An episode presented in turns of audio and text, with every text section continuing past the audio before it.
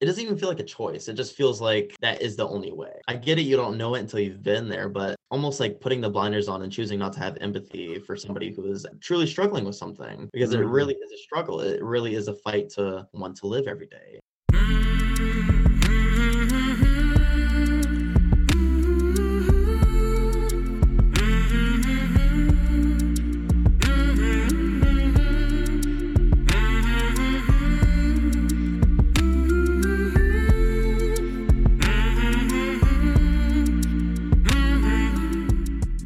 Hey there, my name is Sean, and this is Suicide Noted. On this podcast, I talk with suicide attempt survivors so that we can hear their stories. Every year around the world, millions of people try to take their own lives, and we almost never talk about it. And when we do talk about it, many of us, including me, aren't very good at it. So, one of my goals with this podcast is to have more conversations and hopefully better conversations with attempt survivors. If you are a suicide attempt survivor and you'd like to talk, please reach out. Hello at suicidenoted.com or on Facebook or Twitter at Suicide Noted. I want to thank all of the attempt survivors who have joined me here on the podcast since we launched in July of 2020, and of course, to everybody who listens.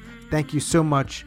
An invitation to all of our listeners Every month or two, I have an open mic called the Mental Health Happyish Hour.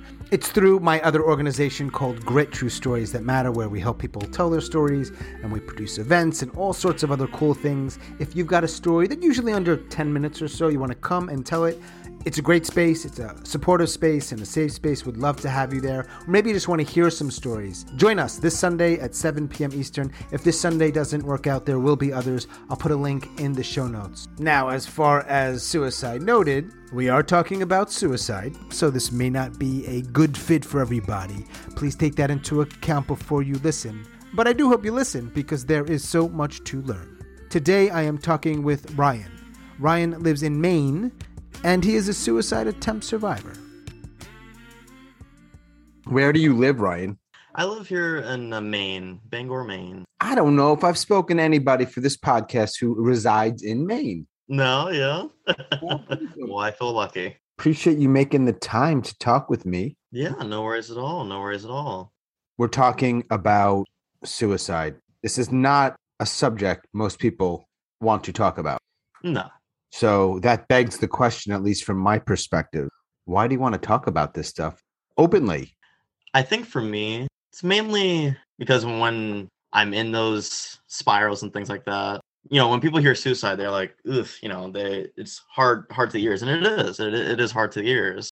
And I feel like that's part of the reason why a lot of people talk about it. And, you know, just as you just said, you know, not a lot of people talk openly about it. Um, so this really is this taboo kind of, you know, you don't really don't talk about that, you know, it's behind closed doors kind of thing. You know, yes, it is private, but at the same time, really is detrimental to not talk about it because then people are suffering in silence, and that just adds on to it. For sure, for sure. Because I do wonder who hears this if it makes a difference, and I, and I'm sure it does. People sometimes reach out and they'll tell me.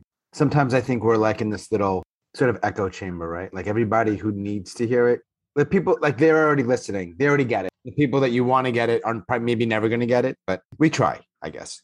Right, exactly. And I think that's part of it too. Is again to not make it so taboo is because everybody deals with depression. Everybody deals with things you know that they've gone through in life in different ways, and I feel like not everything has to be so secretive and quiet. And because at the end of the day, a lot of people have dealt with you know depression and anxiety and you know suicidality yeah. and things like that, and it's just a I mean, if everybody really talked about it, you know, a lot of people would probably be surprised as to the amount of people who have struggled with it.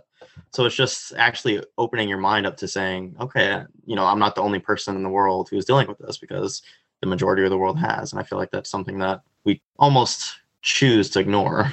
Yeah. And on this particular afternoon in January of 2022, we were, I'm curious about Ryan's experience with suicide or attempts, ideation, uh, where do you want that story or that part to begin? So, I really had deal had had dealt with suicidality very early on. You know, my parents got divorced at the age of six. I mean, they're coming around now, but they weren't the best parents just for the fact of they didn't keep anything.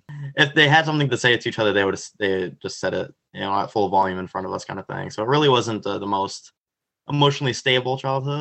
And I remember writing my first, you know, I didn't even think of it as a suicide note then, but I just remember writing my first note. It was at the age of eight or hmm. nine.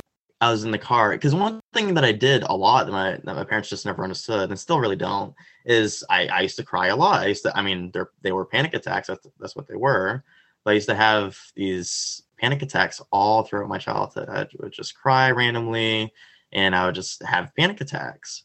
And they always just, you know, never necessarily I mean, which they didn't know what it was. I you know, I understand, but they just kind of never really talked about it, never really asked about it, you know, brought it up, you know, hey, what's going on?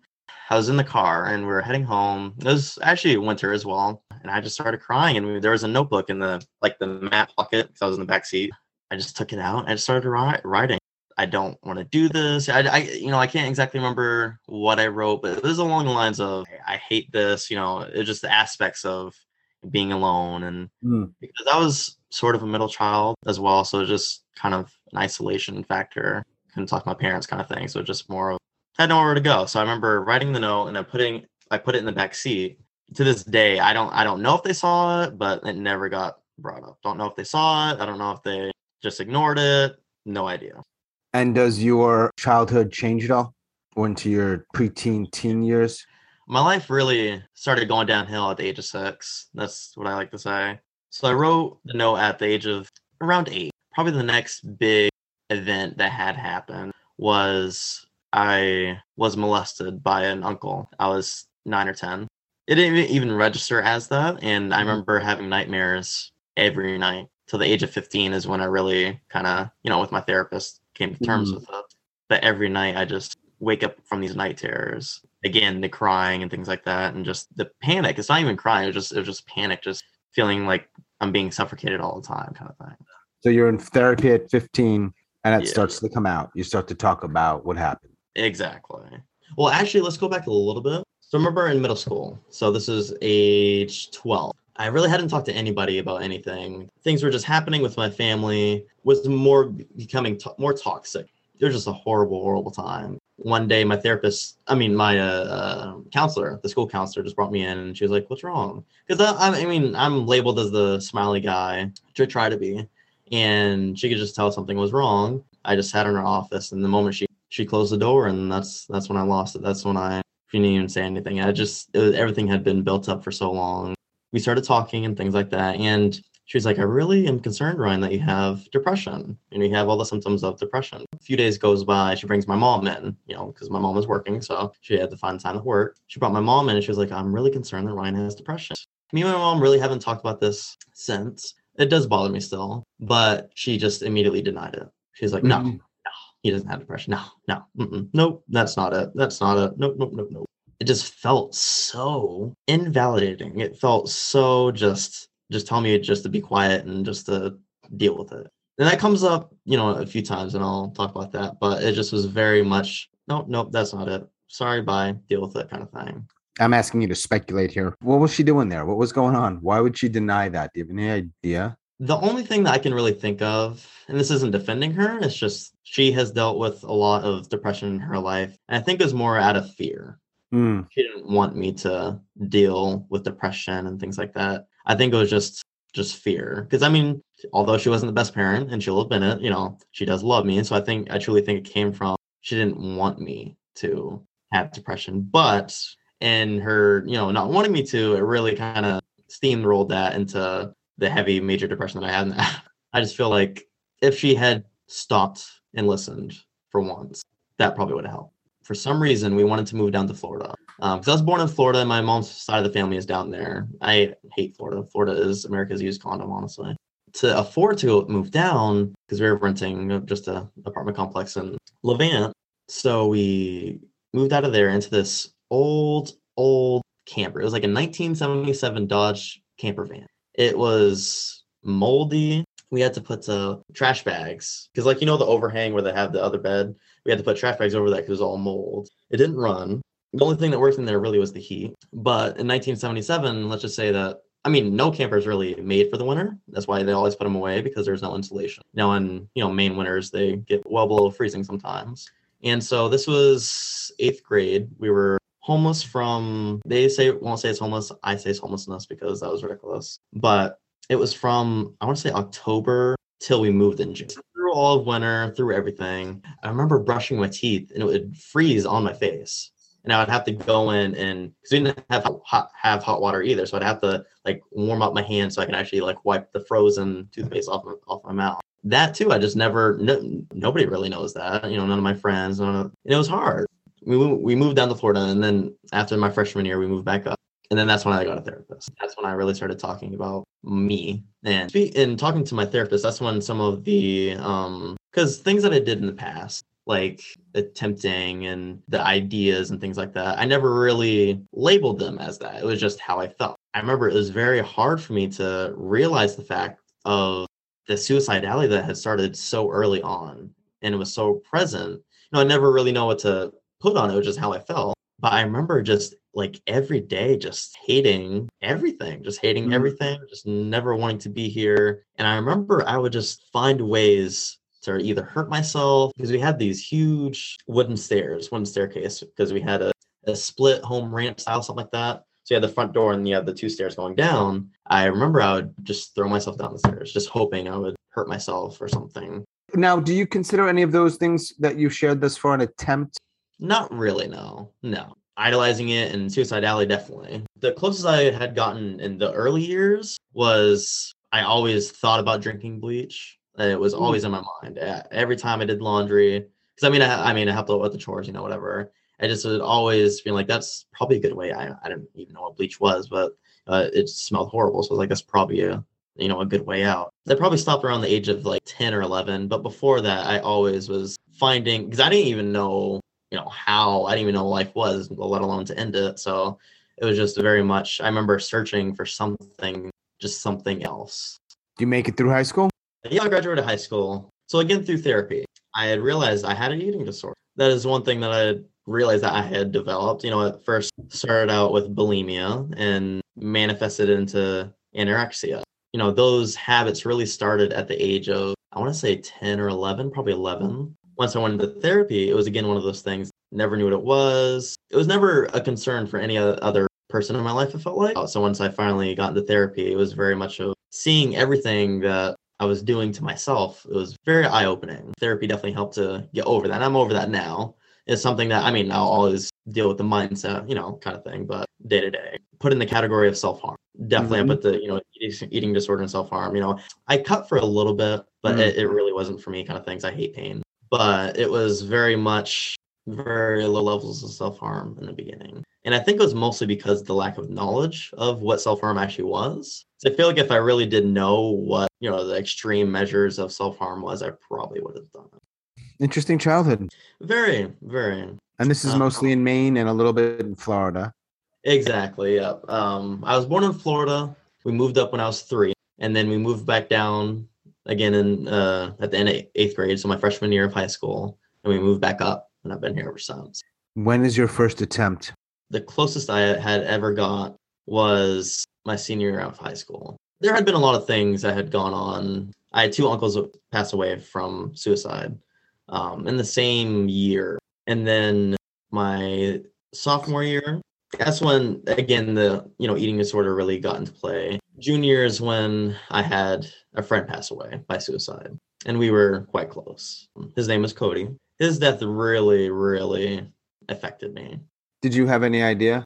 No. I wasn't necessarily his best friend. I'm not going to sit here and act like I was, you know. But he, I mean, small town in Maine, kind of thing. You know, his aunt was his, you know, was the cafeteria lady at my middle school and um, elementary school you know, I worked with his aunt, you know, I, I knew his family, you know, he had a pretty fairly big family. I knew his whole family kind of thing. So I, I went to elementary school, middle school with him. In high school is when we really started to become very good friends. We had classes together, and this thing that we did was we gave each other pieces of gum. So we gave every day we gave each other pieces of gum, just how we complimented each other. We saw each other every day. And I remember the day that he passed away.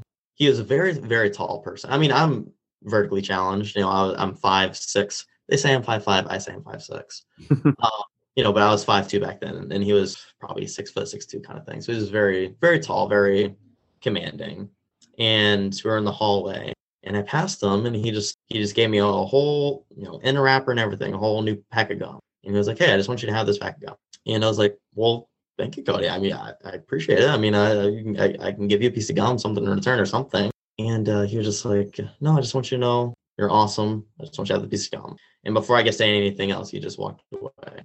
And then, you know, the day went on. Didn't really think too much of it. I was like, you know, Cody's, he was a really good friend. At the end of the day, I had to pass his car to go to my parking spot. And so I'm passing and I'm a little bit behind him, trailing behind him. And I he's, you know, his, his head is down and he's just walking to his, he had a green trailblazer. You know, was walking to his car, his, his truck. Exiting my high school, there's two lanes, one to go right, one to go left. And I was going to work into town, so I go left right goes into Carmel, and he lives in Carmel. So he was going right. I was going to work. I was going left. I'm sitting there because it's Route 2 is fairly busy and there's a bunch of traffic. He gets right next to me. You know, I wave, hey, Cody, and just stares at me. You know, doesn't do anything. There's no traffic going. I didn't know what to do. I just sat there and it was like a little weird. And uh, he went off and I went on my way. And later that night, it was like nine o'clock that night, he passed away. Mm. That was definitely the, that broke, that just broke me. I, I think it just hit like you know the uncles that had passed away by suicide. I didn't know them quite too well. I know you know I never met one of them. You know my mom's my mom's uncle I never met, and then my dad's uncle. Or sorry, that was my, that was my mom's brother, but my dad's uncle we call he was technically great uncle I guess. But I think when Cody passed away, I think that was the first time that really had set in suicide. I remember I came home the next day and I was crying and crying and crying. And my mom got home from work and she heard that I was crying and she came in and I told her what happened and you know, she was silent. She gave me my time to cry and what, and she essentially said, you know, I can't exactly remember exactly what she said because you know, hysterical, but she essentially said, you know, I'll give you two weeks to essentially get over it, and then I'll be worried. Mm. And that's something again I haven't really talked to her about. It's you know, I don't know if she meant that as in, you know, I'll be worried about I'm I'm worrying about you. Mm. But it really came off as and either way that wasn't necessarily the thing that I needed to hear in the first place anyway. Right. Why is there a time limit we give people? Why is there this tough love? Where is that? What is that? Where is that born? Why? There is no timeline in grief, period. Like, you know, the thing that, you know, my philosophy is you don't ever move on, you know, and that's the thing that, you know, there's more death, you know, that I'll go over too. But I've heard, you know, oh, you'll, you'll get over it, you know, you'll get past it. It's like you never get past it. And telling somebody you'll get past it, you'll get over it means you're saying I'm gonna, I'm just gonna, one day I'm not gonna think about this person every day. You're telling me one day their life will have no meaning and that's what that's what it feels like and it's you never move past it you move forward with the grief you don't get over it you don't get past it you move forward with the grief you move on with the grief and you because you are going to deal with it for the rest of your life and it's just so demeaning to have somebody say but to, to put a timestamp on it Even if they're trying to come from like a good place, they care. It's a bizarre. It's I I don't get it. I'm sure that they might be able to ha- come up with a reason why it makes sense to them. Um, And that's the other thing too is like people are like, oh, the, well, everything happens for a reason, which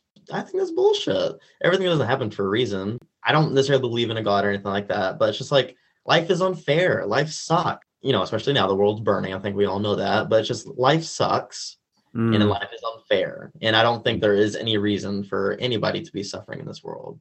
what happens with you? When do you? When's your first actual attempt? So it was my senior year. It was English class, my last period of that day. And a friend that I brought home a lot, you know, he was really, actually a really good friend of mine. Was, I considered him my best friend. And sometimes he needed a ride, sometimes he didn't. The whole day, I just wasn't feeling right. Just wasn't feeling, just wasn't feeling it. Just really wasn't. And I really, I don't even remember talking to one or like talking at all during the day. I don't even think I talked once during that day. I don't know. I just, I was just very complacent with being numb and feeling numb. And I felt like the ultimate numbness was to not be here. Because at times, numbness felt very stabilizing. Because if you numb yourself from feelings, feelings don't always hurt.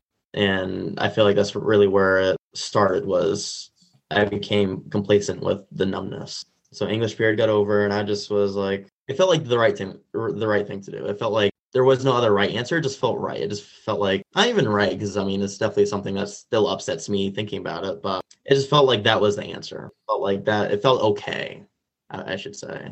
And so I'm walking out of the classroom. He calls my name and he was like, "Hey Ryan, you want to give me a ride home?" And I was like, I wanted to say no because I knew it was what I was going to do. I was like, uh, but he was like, no, I really, really, really need to get home to let the dogs out. My dad's not picking me up. I was like, okay, just make it quick. I'm not really feeling it today. I get in my car and I'm just driving, and it's about three or four, maybe five miles from the school. I'm not talking at all, just kind of blank. He's like, hey, what's going on? And I was like, nothing, just want to go home. Because I, at the time I drove a manual, and I just remember the rest of my body just being a smooth operating machine, and just in my head, I was just like obsessing over wanting to get home to end my life. the more time went on, it was like I was I was obsessing over it.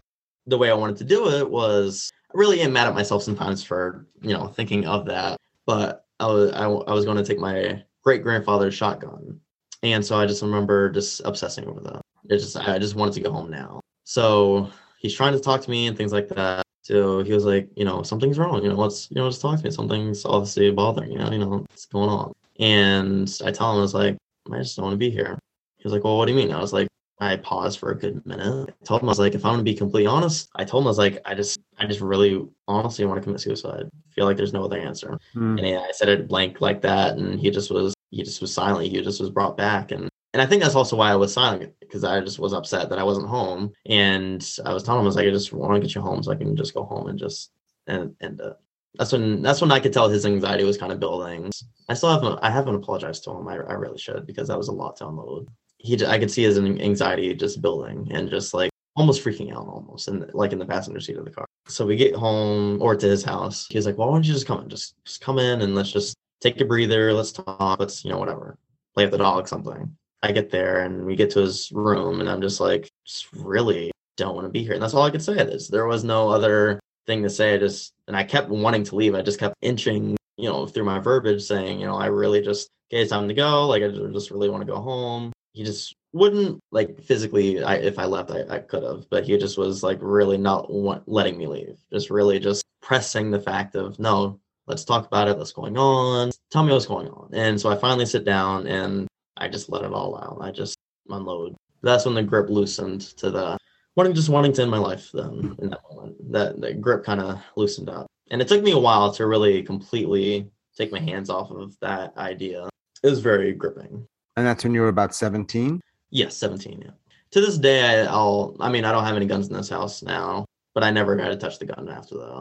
And your friend was there for you. He was. Yeah. Right. Even his response, as you recall and share with me here, like he said, What do you mean?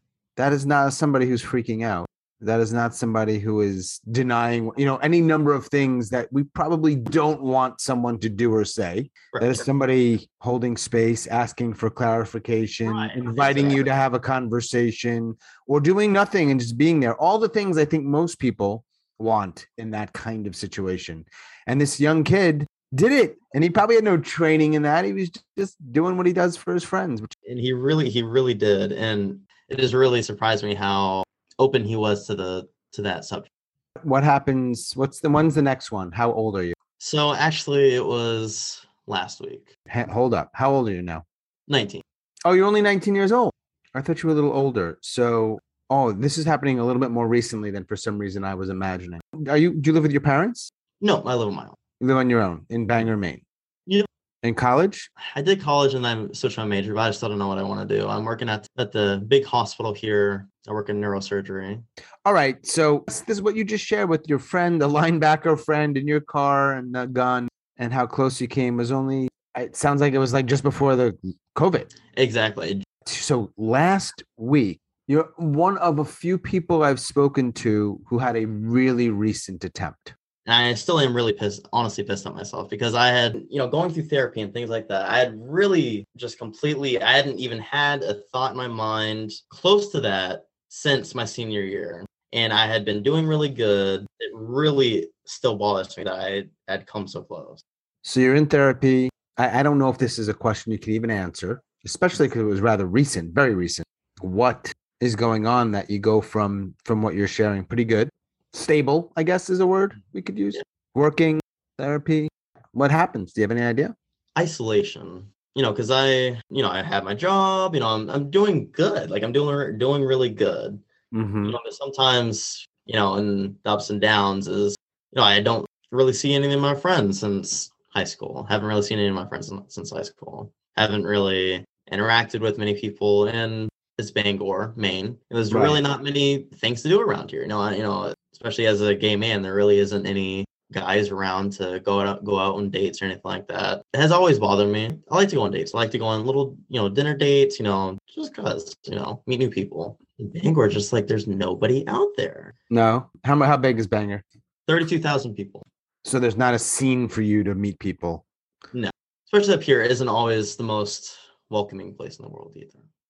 for for you know the mm. LGBT community or or really anything outside of the box kind of thing. right, right, right. And the box being straight, white, you know, and, and, and, and you know, I'm not going to act like you know we're in the you know 1700s. You know, the world itself really has gone a far away, but not where we need to be. I think at all. And it sometimes gets to me. Sometimes, well, I'll, I'll get to you know last week. It just really was a spiral. It just really was a spiral of you know just isolation, just not talking to anybody. I mean, I still don't. It doesn't necessarily bother me all you know most of the time. You know, I people suck. I really don't like people, so I'm I'm completely fine. You know, on my own, truly but it sometimes gets to me and it really got to me last week just looking through my contact list and looking at people i could call and just like nobody really came out to me who would be open just isolating i just and me me going through my contact list really kind of is what i think set in the mindset of that where i was of okay there really is nobody so there's nothing and i had gone to the er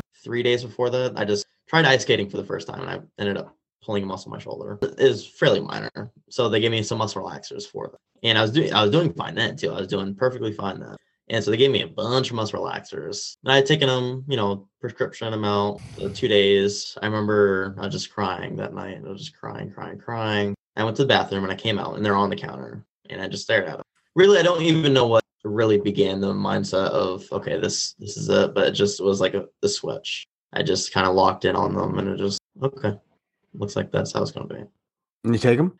I took a dose, like the like the prescription dose that they that they told me, and then I had had the rest in my hand, and and I just started, and then I just broke down because every time that I have had you know suicidality things like that, it's you know it's not I don't want to die. It's just living sucks. Right. It's a tough space between the two.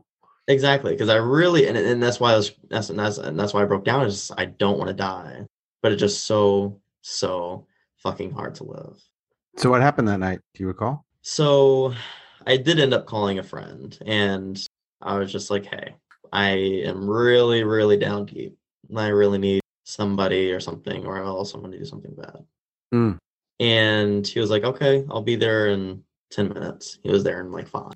He was just like, just get in the truck, just get in the truck. And so I did. And we just drove around. And I don't think he really understood the gravity of the, of the situation at first. So I just got, I got in the truck. He was like, hey, what's going on? And I just was like, I really am about to in my life. I just don't want to do this every day.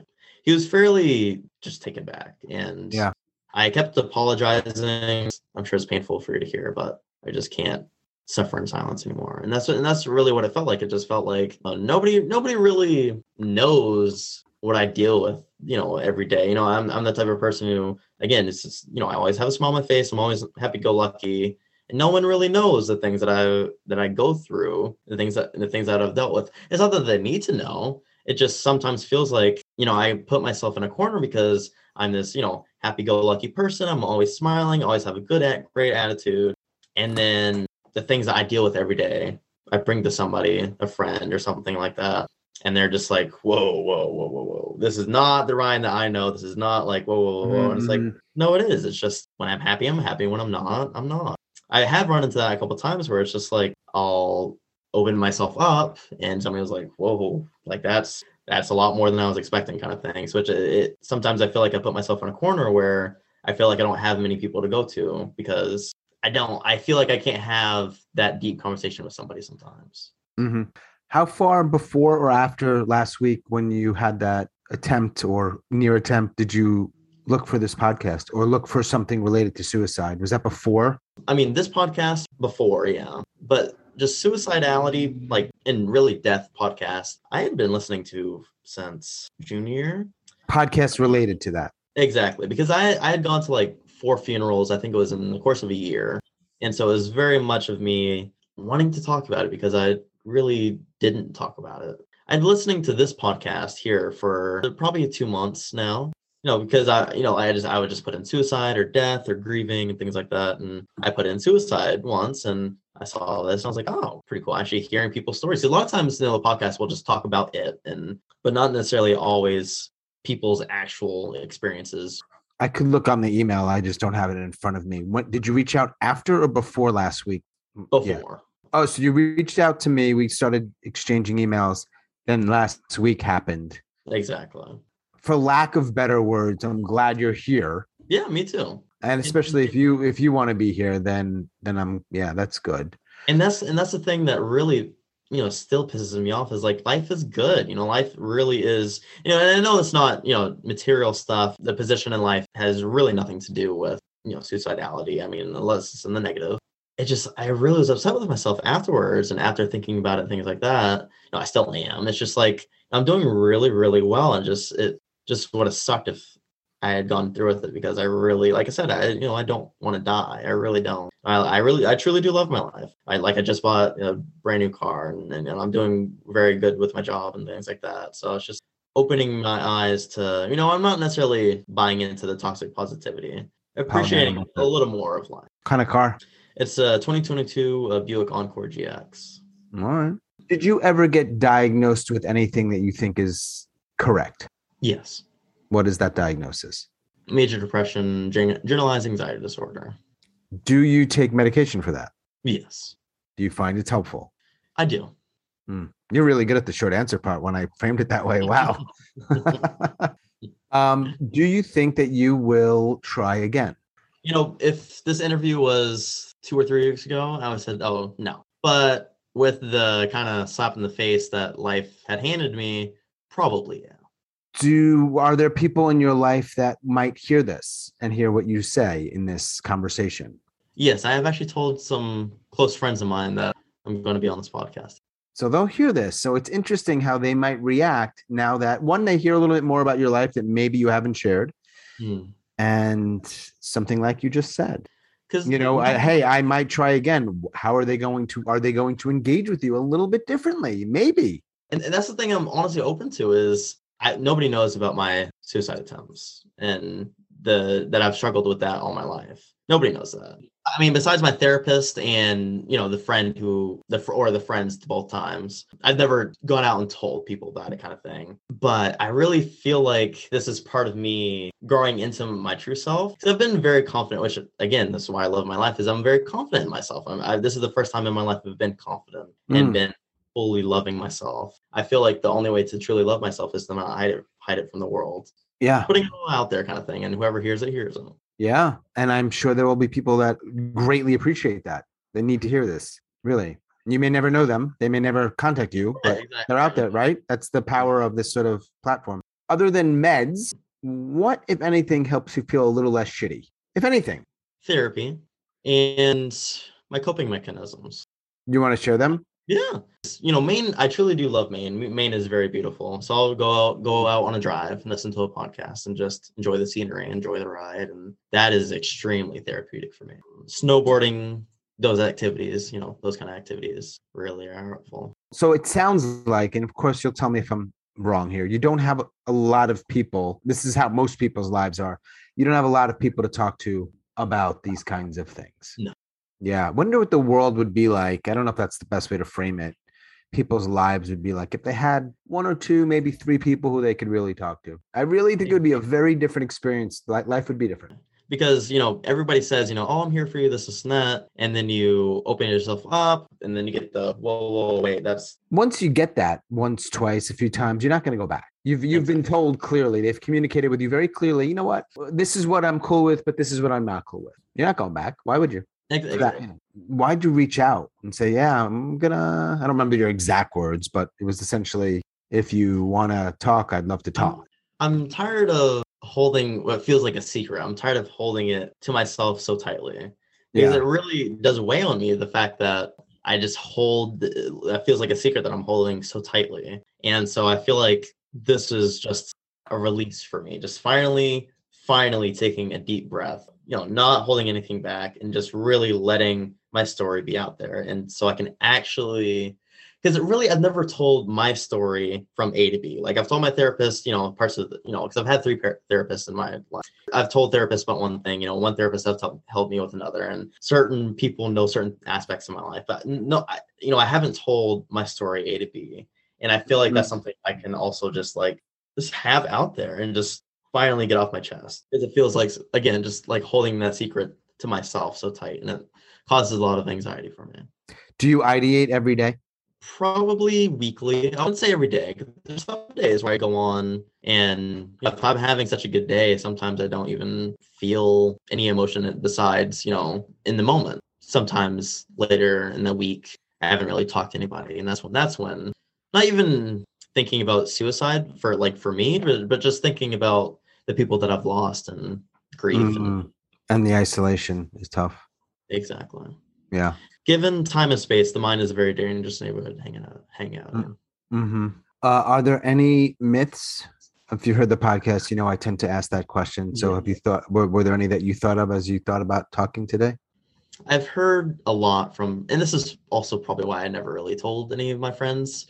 Not that my closest friends have ever said this, but uh, you know, I heard a lot of people in high school say, well, people who commit suicide or complete suicide is how I like to put it. Mhm. You know, are selfish. They deserve it if that's how they want to treat other people in their life." And I feel like that is just so so incorrect. It doesn't even feel like a choice. It just feels like that is the only way. I get it. You don't know it until you've been there, but almost like putting the blinders on and choosing not to have empathy for somebody who is truly struggling with something because it Mhm. really is a struggle. It really is a fight to want to live every day. I feel like the myth of well, people who do are just selfish. You know, they're they're assholes. They're they're so hor they're horrible. You know, I've heard people who have gone through it. You know, whether it be a husband or or you know family members of people that I've lost, things like that. And I've heard it, again, it wasn't to, to me, but there was oh my god that's so horrible or oh i can't believe they did that you know that kind of thing did that to you kind that kind of thing I, I think people think people who complete suicide are actively trying to hurt other people that's just, Mm. just not how it is Yeah. Do you have that note, by the way, the one that you wrote when you were eight years old? Is that gone? i think i left it in there for a reason just to, I, w- I wanted to see who if they would find it it stayed in there until they traded it in Ooh, 2016 someone, someone probably found it out there somewhere, and they're reading this I- note like, "What the fuck?" stayed up at night some nights. I've stayed up at night some nights wondering where the hell that note is. There's one day where I was like, well, it's got to be in there. I got to find it. But uh, I, I, should, I should have. But I was like, no, I'm just not. I'm just, I'm just gonna leave it. I'm just gonna leave it. I'm not gonna go look for it. Because uh, there's one day I was like, okay, I have to. Because I mean, I was in a dirty car, but especially the mat pockets, they didn't clean it. I mean, there's stuff in there from when I was eight or whatever. And so it was like, no, I'm not gonna look, go look for it. It's, it's done. This, who cares? Whatever. And it was, it was in there when they traded the car. on. Did you ever get any answers? And I don't know if that's the right word about your friend who ended his life. Was there a note? Was there anything for you to sort of attach yourself to? So there wasn't a note for Cody. I did have another friend that passed away by suicide my senior year. He posted a note on his Snapchat. He posted his suicide note on Snapchat story. on Snapchat, which disappears.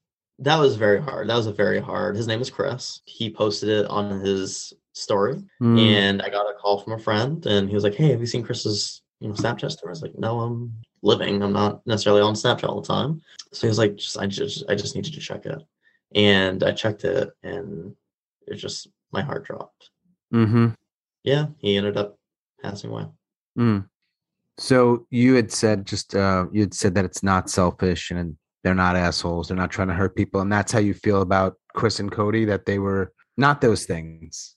Exactly, because I've been there. I, it's not you know when I when I've gotten closer, or thought about it hours on end. It's not out of malice. It's not you know oh I'm doing this to hurt X Y Z kind of thing. Yeah. It's something that I'm struggling with myself, and you know not to be rude, but it's just very telling when people say, "Oh, they're selfish," but they're the main people who hadn't checked on them. You know, and and I'm I'm not gonna lie. You know, I can't necessarily speak for everybody who's dealt, you know, because everybody deals with it in different ways and goes about it and has different thoughts and takes on it. But I chose not to tell anybody. I, you know, I didn't want to tell anybody, kind of thing. So I, d- I definitely did keep it secret for a while. I admittedly am judgmental towards people who say those things, and I don't want to label them, but to be really frank, I kind of think they're selfish. I don't want to spit it back at them, but I'm like, mm. and I also wonder if they knew. Were you there for them? Exactly. Did, Did you? you did you try to help them out? Were you there? Did you listen? Did you create? Did you hold space? Then maybe you wouldn't have said that. Or you're just sort of commenting and you weren't there for them. I don't know. I mean, it case by case, right? It, it and it is case by case, and every but every time I've heard that, it just it just angers me so much. It's just so dehu- dehumanizing to say Yeah. that about somebody who has Mm. passed away like that. You don't know what they're going through. That's the real thing. You just. Exactly, exactly. You can't just put what they're going through in a box and throw it away. Well, we'll never know. We can't ever know this. Pretty sure people usually want to stay alive. Exactly. So if they are doing something that puts that in peril, they're going something through something that even if it sounds similar to what you've gone through on paper, it's probably not. You, you, you, this is a serious decision. This is this is no joke. I get that people don't know what to do with it. I do. I, I you don't know what to do with it. I lost my friend years ago, but my best Mm. friend, you don't know what to do with it. And I guess people just want to do it. We try to find meaning and we try to find the words, understandably, but um, questionable words often. Let's say that. Mhm. Yeah. Um, what else would you like to share, Mr. Ryan in Bangor, Maine, with the Buick? that it's okay to feel like you're feeling. You know, that's one thing that really didn't help as well is I felt like I was indifferent and I just was bad to think the way that I do or to feel the way to, the way that I do. And I feel like that also kind of adds into some of the isolation is just to know that I'm pretty sure everybody on this planet has dealt with depression, anxiety, all in different ways, all in completely different ways. And that's and that's to be respected Mm-hmm. but to know that just because you see somebody who seems stable doesn't necessarily mean that you're not going through something so just like choosing to look into somebody choosing to really not just see what they're putting out on the outside and really trying to dig and see what's underneath because a lot of times there's something you wouldn't expect or something they're willing to share And then I guess a whole other conversation is when they do open up to you, then what do you do? And we know, but that's a whole other, yeah. Baby steps, I guess, right? Starting point. Mm-hmm. exactly Yeah, man. I really, I really appreciate you reaching out and talking with me and being open and honest, and especially given that it's this has been a sounds like a rough month. yeah Life is good sometimes. exactly not always Not always. I do hope that we uh, get the fuck through this whole COVID shit and that Oh um, my God, yeah. your isolation is eased up a little bit because I know that sounds like it'll help. Enjoy your drives in the nature. Thanks again, Ryan. I really do appreciate it, and uh, I'll I'll connect with you very soon. Okay. all right sounds good Take care, man. As always, thanks so much for listening and all of your support. And special thanks to Ryan up in Maine. Thank you, Ryan. If you are a suicide attempt survivor and you'd like to talk, please reach out. Hello at suicidenoted.com or on Facebook or Twitter at Suicide Noted. And of course, you could help us out by letting folks know about the podcast, sharing it on social media, and if you listen on Apple, rating and reviewing. It really helps. Thanks so much for that. That is all for episode number 98. Stay strong, do the best you can. I'll talk to you soon.